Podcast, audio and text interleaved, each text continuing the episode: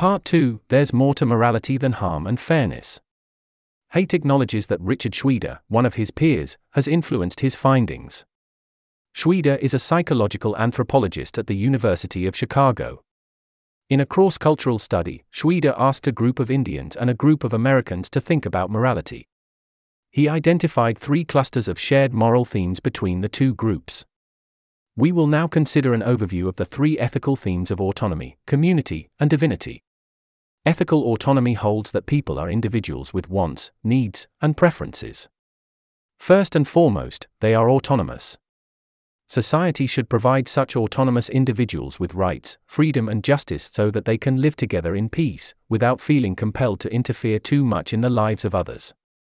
This is the dominant ethic in individualistic societies and Western secular societies and has been for hundreds of years. Beyond the viewpoints of the civilizations of Europe and North America, there are two other, as Haidt describes them, moral languages, or ethical lenses used to determine what is good and what is bad. Community ethics considers individuals as, first and foremost, members of larger entities such as families, teams, armies, companies, tribes, or nations. These larger entities are not simply the sum of all their members but exist as unified organisms, living and requiring protection. People's roles in these organisms are assigned and set, giving rise to moral concepts like duty, hierarchy, honorific respect, and patriotism. The ethics of divinity proposes that people are, first and foremost, temporary vessels implanted with a divine. Many societies based on such divine ethics develop their morality around opposites such as sanctity and sin, purity and pollution, elevation and degradation. Immoral acts insult not only individual souls but their creator and creation as well. Such viewpoints regard the privileging of personal liberty above all else in the secular societies of some Western nations as a libertinism, hedonism, in short, a celebration of humans' base instincts. Faced with exactly the same moral issue, representatives of these three differentiated moral positions may perceive differentiated moral problems and respond with their own moral intuition. Let's revisit Haidt's example of the person preparing to cook the chicken. People with the ethic of autonomy are most likely to consider the dead chicken in a neutral way. A person can do whatever they want to do with the meat as long as their activity is not going to hurt someone else. This attitude pertains, even if the respondent thinks the person in the story's act is disgusting and that it is something they wouldn't do themselves. People subscribing to community ethics may argue that the person's actions indicate a bad upbringing and could suggest harmful attitudes that would impact others or interfere with their neighbors in other aspects of their lives. Those raised with the moral compass focused on spirituality would say that the harm the person perpetuates is to their own body. The body is a temple, a gift from whatever is sacred in the universe. Therefore, what they do with the dead chicken is dishonorable and degrading to their soul. You can understand from this example that the intuitive judgments offered by people with different conceptions of morality about the same issue vary. We repeatedly return to this example because Haidt also repeats the story throughout his book. This extreme case challenges one's moral intuitions, making it an excellent tool for understanding and studying moral issues. To ease your discomfort, let's take a look at some less extreme examples. This is one some Americans wear shorts made from their national flag. When some other people see what they have done, they find it unbelievable. They think it is absolutely disrespectful to the country. Is it? Another example is that some American children get the habit of calling their parents by their first names and swearing in front of them their attitude is unacceptable to people from countries that value deferential respect.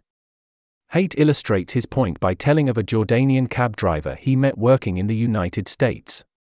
He had recently become a father and was now planning to return to his mother country because he didn't want the day to come when he would hear his son say to him, Fuck you. Haidt was originally influenced by 19th century philosopher John Stuart Mill's harm principle when he was working as a professor at the University of Pennsylvania. This principle suggests that the only purpose for which power can be rightfully exercised over any member of a civilized community, against his will, is to prevent harm to others.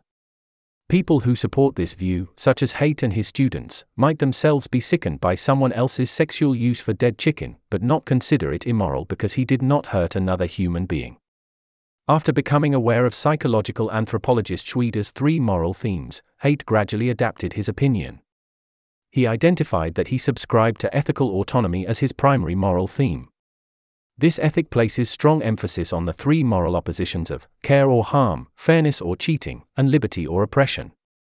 Following a three month visit to India to study the ethic of divinity, Haidt gained an understanding of the ethics of community and divinity.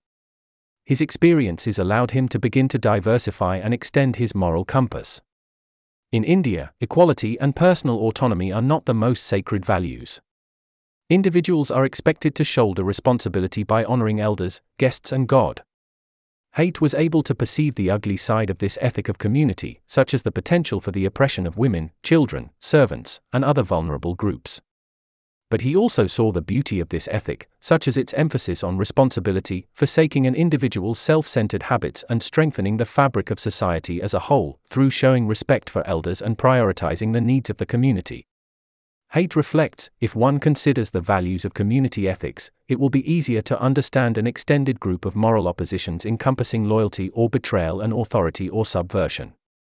Additionally, it creates a foil, demonstrating the dangers of excessive individualism and self centeredness arising in the ethics of autonomy. Haidt's experience in India overturned his past perceptions, deepening his understanding of divine morality. When he first arrived in India, Haidt barely understood the purpose of prayer.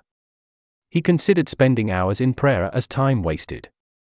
But through exposing himself to new experiences, speaking with people, and observing with an open mind, Haidt noticed that his view of the divine had changed when he returned to the United States.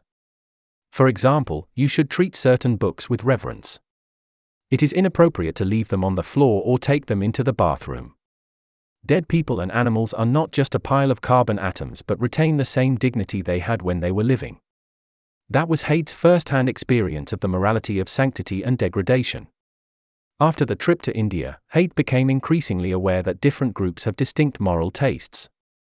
As we mentioned before, Western societies predominantly consider the three moral oppositions of care or harm, fairness or cheating, and liberty or oppression.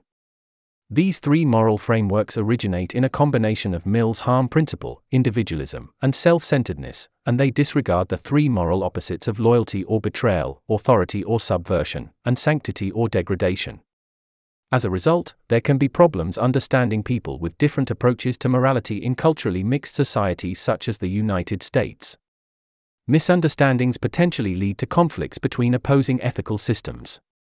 By describing moralities in terms of cultural tastes and preferences, Haidt reminds readers that some enjoy sweet cookies, and others prefer salty cookies. Tastes are not inherently right or wrong, and Haidt suggests the same applies to moral languages. The important thing is to acknowledge and respect other people's choices. That concludes the second part of our Bookey. There is more to morality than a dominant view of harm and fairness. Across the world's cultures, three moral frameworks dominate. These are ethics of autonomy, community, and divinity. In addition, these ethical standpoints engender six moral tastes that people differentiate between to varying degrees, and these usually run parallel to their political views. They are care or harm, fairness or cheating, liberty or oppression, loyalty or betrayal, authority or subversion, and sanctity or degradation.